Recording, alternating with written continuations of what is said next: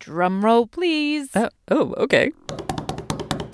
Welcome to the very first episode of Gastropod. I'm Cynthia Graber. And I'm Nicola Twilley, and we are the proud hosts and co parents of this shiny new podcast. You might be a bit curious about Gastropod, what it is, why we decided to bring it to your ears. It is not, contrary to what Wikipedia would have you believe, a snail or a slug. Sorry, biologists, natural historians, and lovers of accurate taxonomy. But this Gastropod is something else altogether. Better than the best snail you've ever dreamed of. Raising the bar for snails everywhere. Okay, so we're both journalists and we both have a major, overwhelming passion. Food, food, and everything food related. And so we've teamed up to bring you Gastropod, the podcast about all things gastro.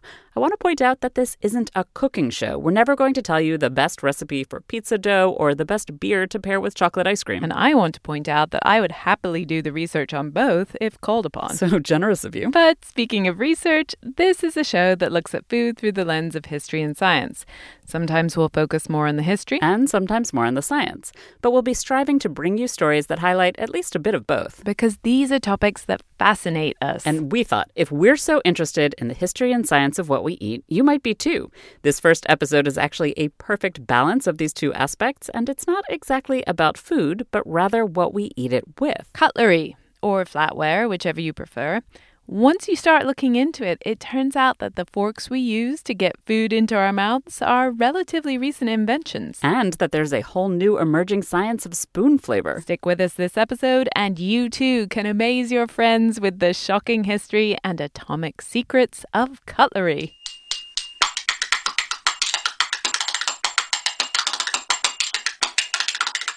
Nikki, you're picking up the first interview. It's with Bee Wilson. She's a food writer and historian based in the UK, and she wrote a book called Consider the Fork. It's the kind of book where every other page you learn something you can hardly believe. The whole idea is to look at kitchen tools pots, pans, can openers, garlic presses, and so on. All of these things have changed over time, and that has changed how and what we eat.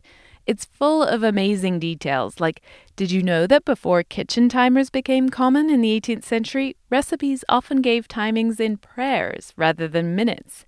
So, for example, people would say to let the cabbage boil for two Ave Marias or whatever. Seriously, I'd think it'd take at least three. But what do I know? I'm Jewish. I have no idea how long an Ave Maria is. Me neither. But I do know you don't want to overcook cabbage. Fortunately, we now have kitchen timers, or rather iPhones, but the whole book is like that.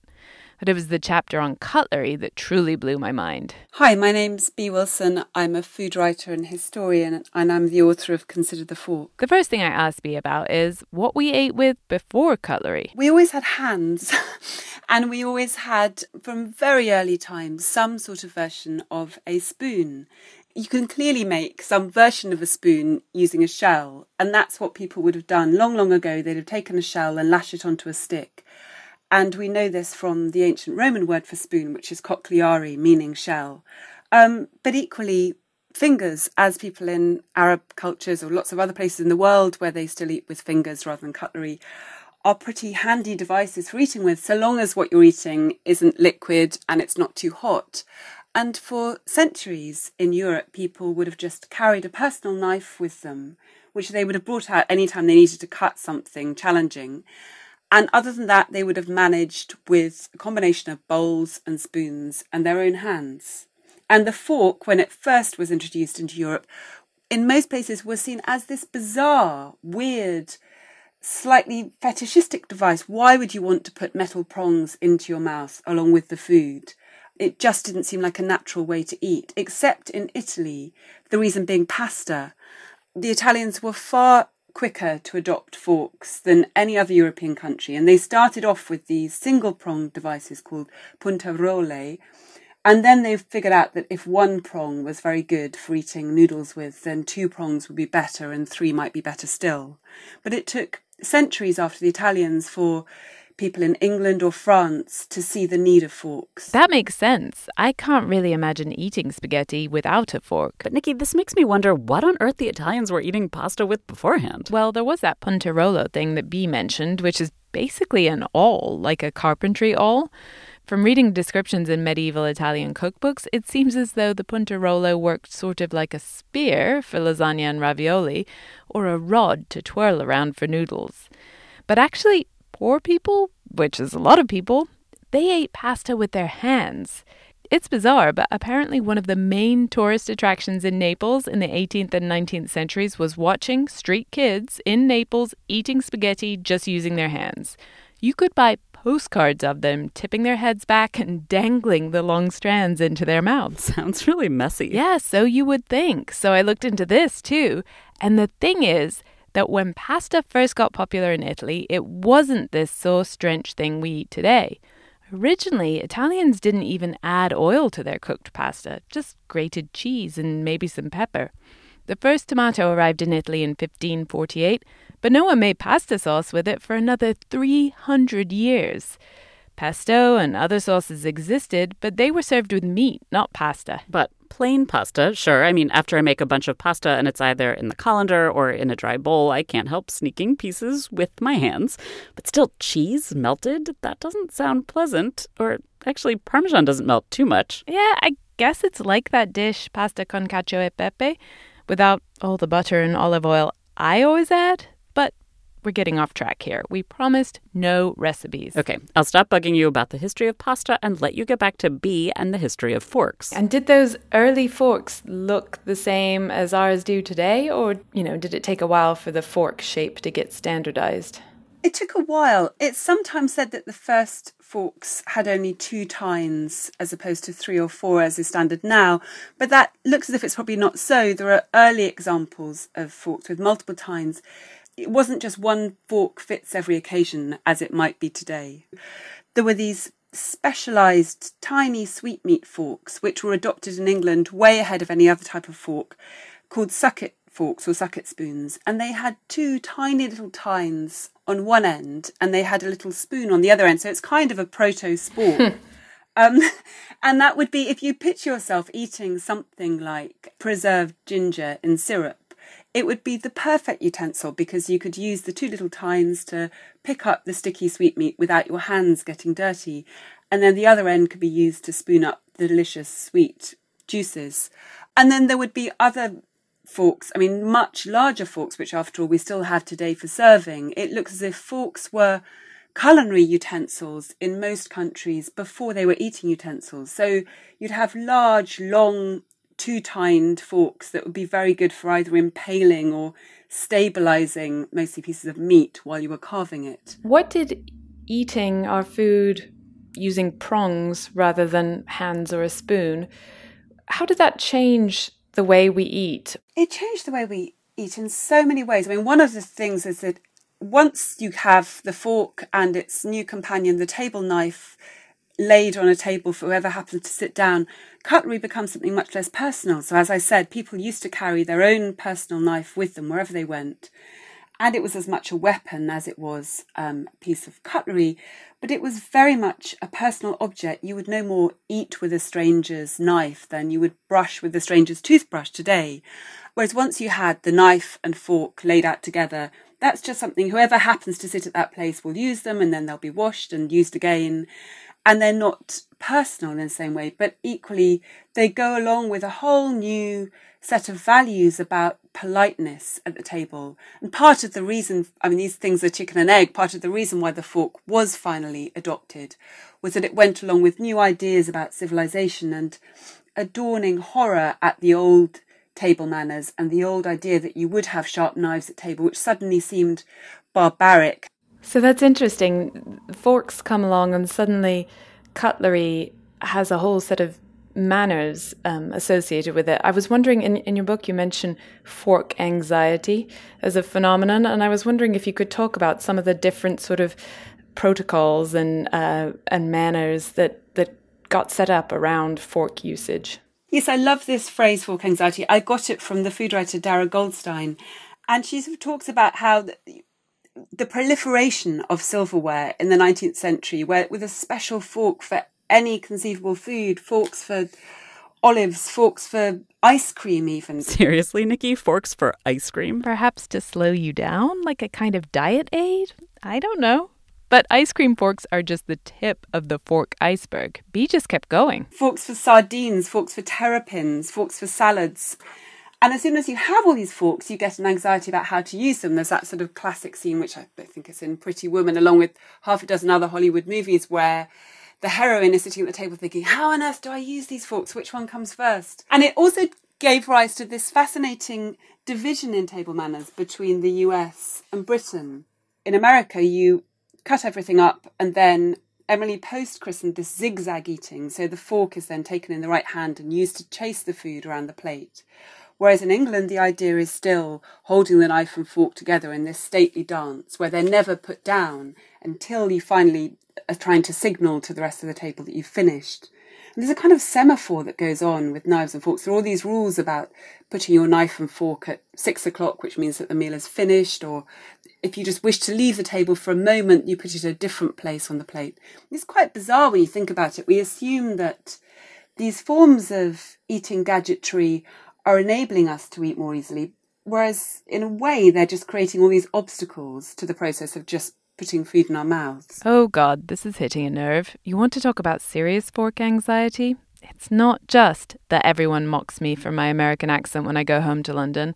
My parents have literally made fun of me when I pick up my fork with my right hand, as you Americans do. And even though they're only teasing, I see a genuine horror in their eyes. Why? How would you use a fork in the UK? It's like Bee said the fork stays in the left hand in England. You should never use it upside down in your right hand like a shovel. Even in primary school, this was the rule. Even with peas, you're supposed to use a sticky food like mashed potatoes to help stick your peas to the top of your fork. There is literally no excuse for moving your fork to your right hand ever. And it's really that stressful. I never even noticed when I was in London last May. Well, we don't expect Americans to know how to behave. Thanks. Sorry.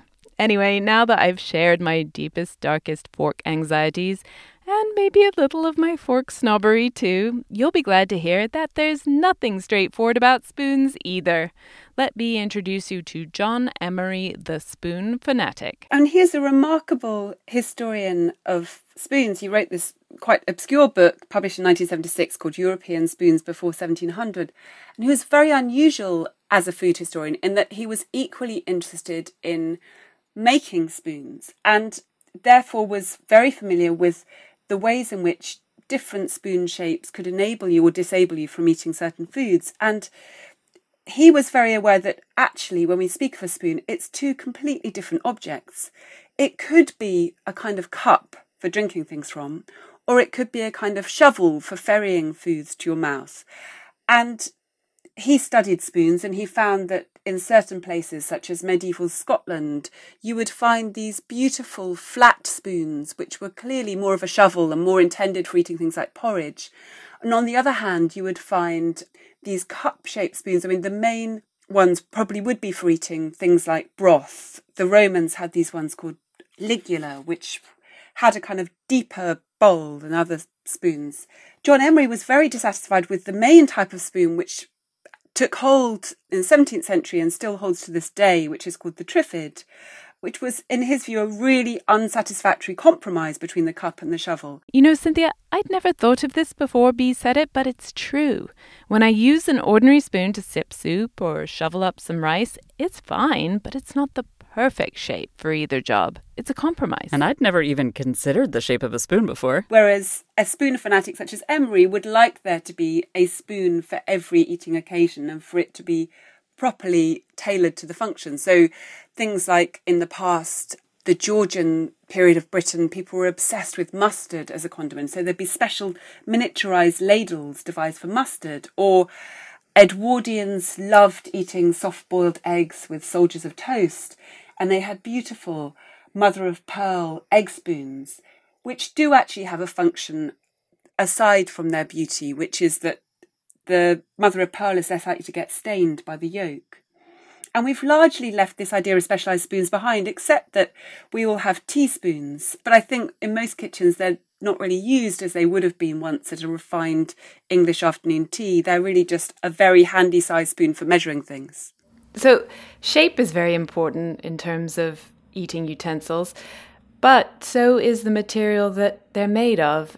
So, how do different metals affect the taste of our foods? And I think the first thing to be said is I mean, now we think of wooden spoons as something that we cook with, and it's still one of the most beloved objects in most kitchens. But historically, people ate with wood as well. It's just that very, very few wooden eating spoons have survived because it's a much more transient material than metal.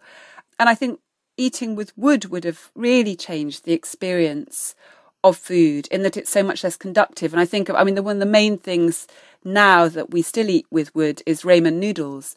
If you picture eating a piping hot broth and how much better it is to eat that with wood, which doesn't then make your mouth get burnt at the same time, than it would be with metal. But one of the main problems with putting metal in your mouth before the 20th century was that there was no stainless steel. So if you attempted to eat something like fish and put a squirt of delicious lemon on it, it wouldn't be so delicious because you'd get this horrible tang from the carbon steel as the acid reacted. And then anything copper was potentially really dodgy and you get this I mean this is more to do with cookware, but you get these this instruction in cookbooks saying let your pans be frequently retinned because if you didn't make sure that the inside of your copper pans is retinned you were putting yourself at danger of copper poisoning Whereas stainless steel just makes life so much simpler. I, I rank the invention of stainless steel and then widespread distribution, which only happens really after the Second World War, is one of the greatest additions to human happiness at the table. Wow, that's a pretty strong statement. One of the greatest additions to human happiness at the table. But this is exactly what I talked to Zoe Laughlin about, which you'll hear about in a few minutes the way that the materials actually taste when they're in our mouths. But I have a quick question, Nikki. What was the metal people were using before the invention of stainless steel? Well, there were wooden spoons, of course, as Bee mentions. But before stainless steel, people used plain steel, which is iron with a tiny bit of added carbon. It's strong and it can be sharpened. But when it comes into contact with anything acidic, like vinegar, lemon juice, even tomatoes, the iron reacts. The metal itself turns black, and it makes the food it touches taste totally disgusting. Stainless steel has a little bit of chromium in it, and that is a total game changer. As with many of the um, great devices in our kitchens, it originally had military applications, and people were experimenting in the very early decades of the 20th century with stainless steel for yachts and gun barrels. But then people spotted that it was a way of finally putting shiny, non corrosive cutlery within the reach of the masses. Because before then, if you wanted to have non corrosive forks and knives, really the only option was silver. And that was obviously an extreme minority who could afford it. And silver also explains the phenomenon of fish knives. I think now people view fish knives as these rather ridiculous, snobbish objects. I mean, who would be so fussy as to have a specially shaped knife for their fish? There's certainly kind of butt of humour in Britain where it's just seen as somebody that would make a fuss about fish knives would just be such a social climber.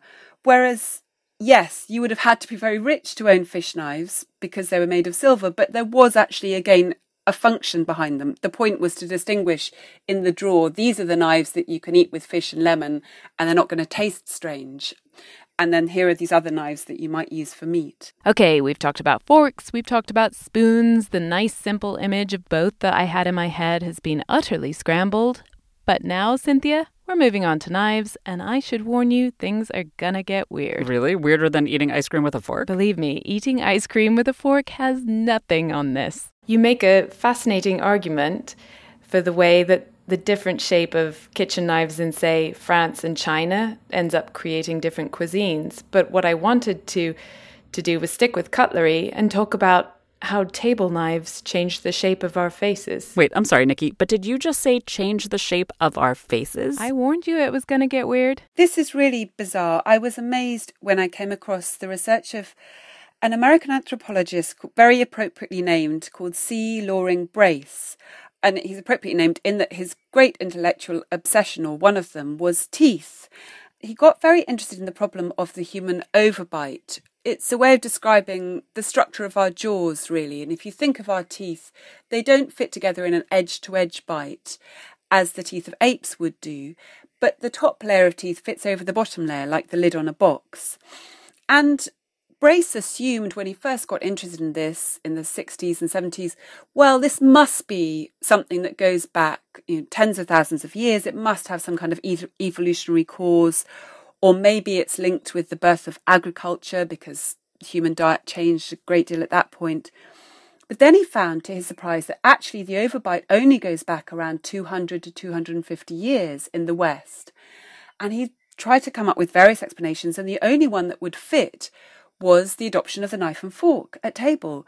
That by cutting our food into small morsels and popping it into our mouths, rather than just eating with fingers and a knife and therefore clamping food between our teeth several times a day, that this actually changed the way that our teeth grew and therefore the structure of our jaws. And as with any sort of speculative anthropology, it's a little bit far fetched. We can't ever know for sure. There's never going to be proof.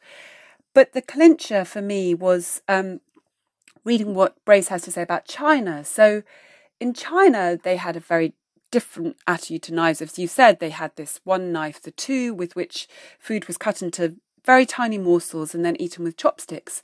And what Brace found was that when he was examining Chinese skulls, the overbite emerges 900 years earlier. The reason being he assumes chopsticks. And I just thought this was astonishing when I read this because so often I think we think of something like a knife and fork as being a relatively trivial question to do with etiquette. And this shows that actually these technologies can then have an impact back on the human body. Yeah, it makes you wonder about uh, could we have um, orthodontic knives and forks so that you could sort of anticipate future uh, and, you know, end up with perfect teeth? Who knows? That would be very good if so. exactly, a blessing for all British people. Yes. I could do that. You know, we just have braces over here. If only I had grown up in America, my teeth could be perfect too. But seriously, it's astonishingly weird to think about redesigning cutlery to change the shape of our mouths. I was shocked by that part of the interview. It's strange to think about physical changes happening that quickly and dramatically, but it's also wild to think about cutlery changing how our food tastes. Right. Bee was talking about the importance of silver fish knives and how stainless steel was the greatest gift to the world because it didn't make acidic food taste funny, and we wanted to learn more about the science behind that. Fortunately, there are some really interesting people in London studying just that topic, and I happen to already have a trip planned to London. So, welcome to the Institute of Making. I got to meet up with Zoe Laughlin. She's the creative director at this cross disciplinary research club, which is part of University College London. And before we started talking about the science of spoons, she showed me around. This is our materials library, so floor to ceiling wonder stuff our little ladder which you can slide along and climb up and handle and poke and prod and bite and lick. I'm ridiculously jealous. Did you get to see the aerogel? I did. This is a piece of aerogel. It's 99.8% air, so only 0.2 of it is the material, and the material is a kind of silicon foam. It's basically a foam with nanoscale bubbles, pores, and it's almost as light as air. It's developed by NASA to catch stardust. They take it up into space. Um, wang it around outside in the atmosphere. They chased comets with it, and little tiny flecks of comet were flying up through the atmosphere, stuck to the material. It's like a light as air stardust catcher. Supposedly, if you hold it on your hand, you can barely feel it's there. Supposedly? You mean you didn't get to feel it? Nope. When they let visitors handle a piece in the past, it literally doubled in weight because it picked up oils and dead skin from their hands. Ew, gross. Yeah. But the whole place is super cool. Examples of all sorts of materials that are meant to encourage people to play with them, touch them, try them out, think of materials in our world. There's also a space to make stuff in the back. And anyway, Zoe, she runs the Institute and hosts other scientists and makers and plans big festivals.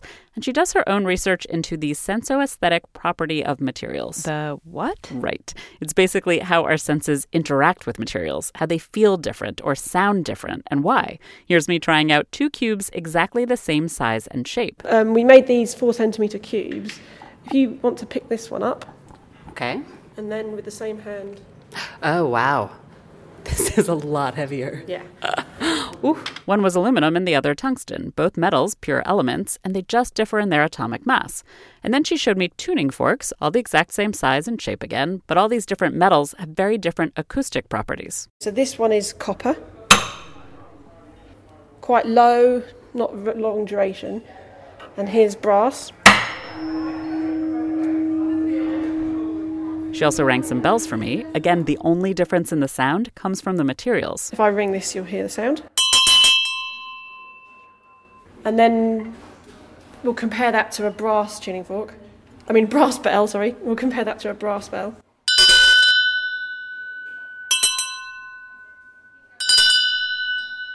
After we finished holding metals and listening to metals, I went upstairs with Zoe to have a quieter conversation about spoons. I see. She started by looking into how different metals feel, and then how they sound, and then she decided to taste them? exactly. She's working her way through the senses and the science behind it.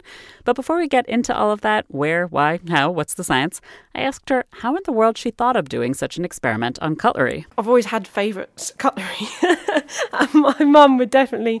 Um, like a favourite piece of cutlery or favorite type of cutlery? What do you mean? Well, so when we were growing up, there was a, a mishmash of cutlery in the fam- you know, in the cutlery drawer, and at meals I would rearrange if the knife and fork that I liked using had been laid in someone else's plate, I'd rearrange it all so it was where I normally sat, or would go to great lengths to make sure that I used certain cutlery you know, from the family drawer, and everyone would think sort of slightly tease me about that and think I was just being fussy. But I'd I'd feel really earnest and serious about no, I just don't like something about it, and it could be the weight of the object, the the, the form of the edge in your mouth, you know, or the the, the size of it. The, all these things were important, and I remember some of them I thought tasted weird as well, and so I always was sort of hyper aware of the cutlery I would use and in certain places think, oh, I'm just not enjoying this meal because they've got terrible cutlery. Like the most, and I just could never believe it. Like you'd go to a restaurant and they would be serving this fantastic food, but the cutlery would be horrendous. So in the back of my mind, I've always wanted to think about making the best cutlery you possibly could, and the kind of quest to make the spooniest spoon, and that, yeah, that was something that really meant something to me to try and conquer spoonness. Well, and so in this case, this is uh, in conquering spoonness.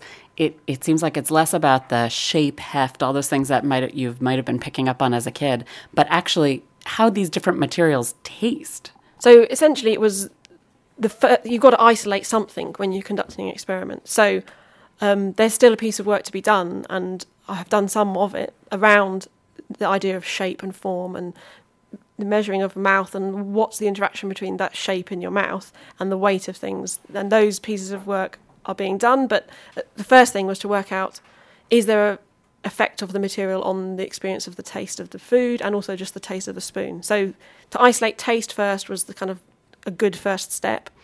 Um, but then you realise it's, it's not necessarily so straightforward. You're dealing with something that's relatively subjective, actually, the experience of taste. So the first sort of question was Is there any agreement, first and foremost? Cynthia, I feel like we should introduce Zoe to John Emery.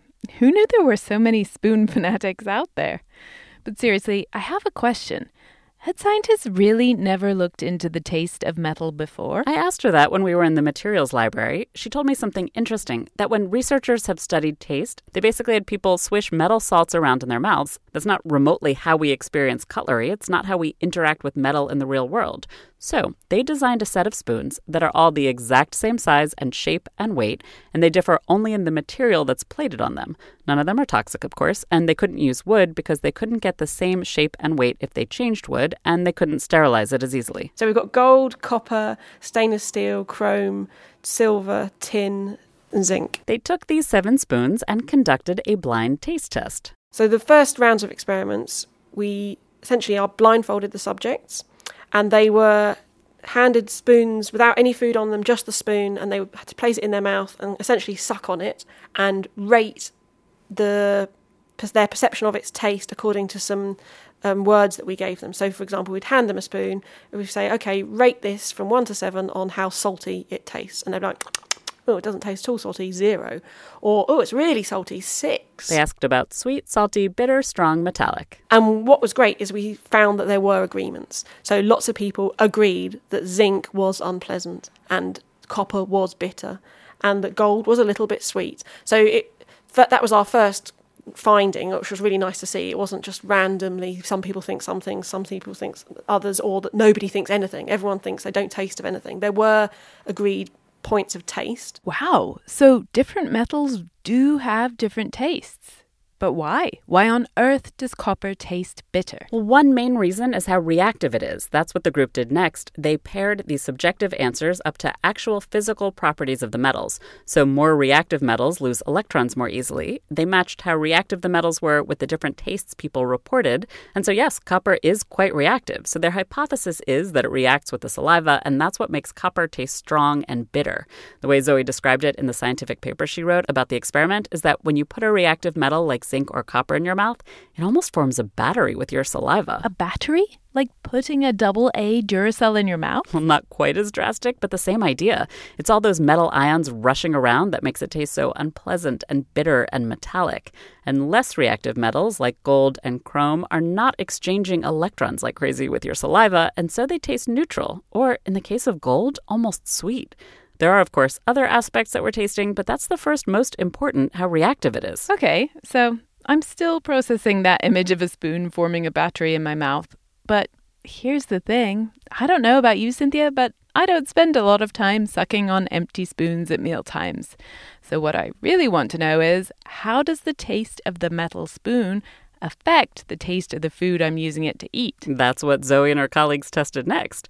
They took creams and added sugar, lemon juice, and salt, so the creams were sweet, acidic, salty, and then plain cream. The participants dipped the spoons and ate the creams off, and they evaluated how the tastes of the creams changed with the different spoons. What we found was that, for example, something like sweetness, when eaten off a, a bitter material, so the copper and the zinc, which on their own people perceived as bitter, once they ate the cream off it, the actually the cream was perceived to be sweeter than it really was, perhaps because of that contrast to being eaten off something bitter.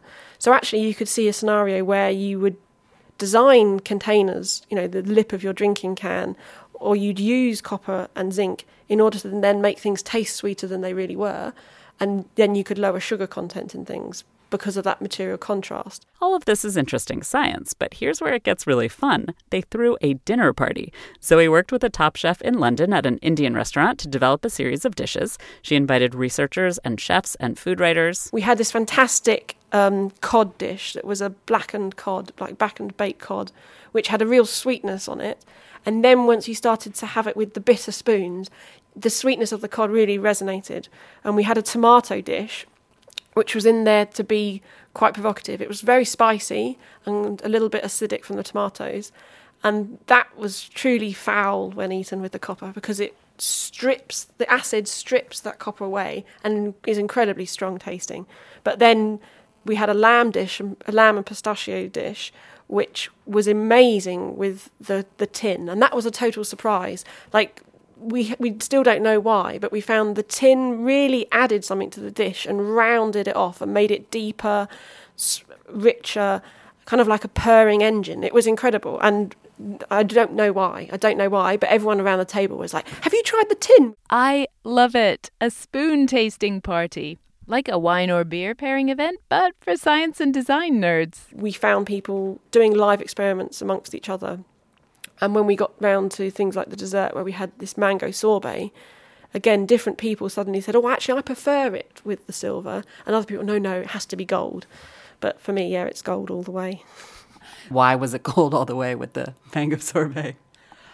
Well, for me, the the non taste of the gold spoon is just sort of divine, and it's got this ever such a slight sweetness to it, or maybe it's just it reveals your own mouth chemistry as slightly sweet, but there's something about it that's just incredibly delicious and makes everything you eat feel more delicious because you're you know you've never tasted mango sorbet until you've eaten it off a gold spoon because every other time you've eaten it you've eaten it off a material that somehow contaminated it. And only now are you truly tasting mango sorbet. That's what it was like. That was that was the moment when i thought I can I can't believe I'm ever going to eat off anything ever again other than gold. So, but sadly, I do. But um, I'm not sure we can all afford to eat off nothing but gold. No, no.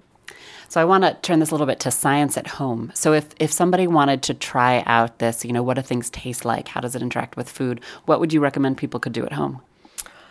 I would recommend going, bringing home with you. You can find now wooden forks and spoons you can easily get hold of some plastic cutlery and you've got metal cutlery at home.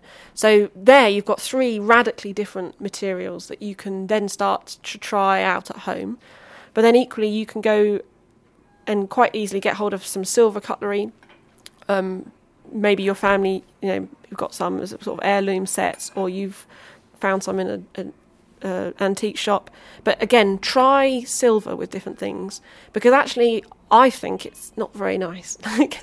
There's this idea that having silver cutlery is great and that it's, it's, it's sort of got this cultural cachet to it and it looks really nice. But actually, I think it tastes pretty disgusting. So again, if you want to st- try having a meal with both silver and stainless steel alongside each other and see what you think for yourself because especially if you're eating something slightly acidic like a tomato based dish this the silver you can really start to taste it and in puddings as well i think you can really taste it very strongly if you start to have ice creams and things with silver I should clarify for American listeners that here puddings mean all sorts of desserts. Obviously. Obviously to you. So I had thought that silver was fairly inert, so it's not. no and you'll see it you'll see it react you know you have to clean it and oh, yeah, the, if you, even if you just touch silver and get your your sweaty hands all over it, and then come back to it the next day, it'll start to tarnish where you touched it, and that layer will have a will create a certain taste. That's fascinating. Maybe that's why I never want to use the heirloom stuff that I have from my family. mom, you didn't hear that. Nikki, I want to say to my mom that I do occasionally break it out on major holidays. You know, my aunt was shocked that my husband and I didn't want silver cutlery as a wedding gift. In fact, she's still talking about it more than a decade later. But having heard from Bee and Zoe, I feel a lot better about choosing stainless steel. I only wish I'd had the balls to go for gold. So is this something, I mean, would you, or do you think, you know, doctors in the future, would you recommend certain spoons for certain types of food? Or could you see a day when, you know, someone who's trying to cut down on either salt or sugar might use a certain type of cutlery? Yeah, I mean, I wouldn't want to make any medical recommendations here and now. There would I just mean just like taste recommendations. Well, you and you'd want to do more work, but you could definitely see a scenario where you thought, "Oh, I want to reduce my sugar intake, so I'll do that, and I'll pair it with using copper spoons because then I won't notice that it's less sweet." This kind of thing. Okay, Cynthia, here's the plan. We combine this with Bee's orthodontic cutlery, and we come out with a line of cutlery that fixes your teeth and helps you lose weight. You know, just in case we don't make our fortunes in podcasting. You joke, but Zoe actually is planning a box gift set of tasting spoons, all the different metals with pairing suggestions and tasting notes. It's going to be the next dinner party craze. And now you know what I want for Christmas. I'll keep that in mind. So, did you actually get to taste the spoons? I did. I asked her at the end if I could have a taste of her spoons. She went to wash them off. I should have brought yogurt or something with me. I didn't even think about it, so I just tasted them plain. And were they really that distinct? Yeah, it was weird at first sucking on spoons, but here, listen, here are a few of my tastes. Having a little suck on um, this one. That's the stainless steel. It, I mean, it does have a taste, but it sort of just tastes like what I think cutlery tastes like. But it definitely it has a taste to it. Now try this one. Okay. Oh, wow. So I know that this is copper, and I know from talking to you that it's supposed to have a strong taste, but it has a really strong metallic taste to it.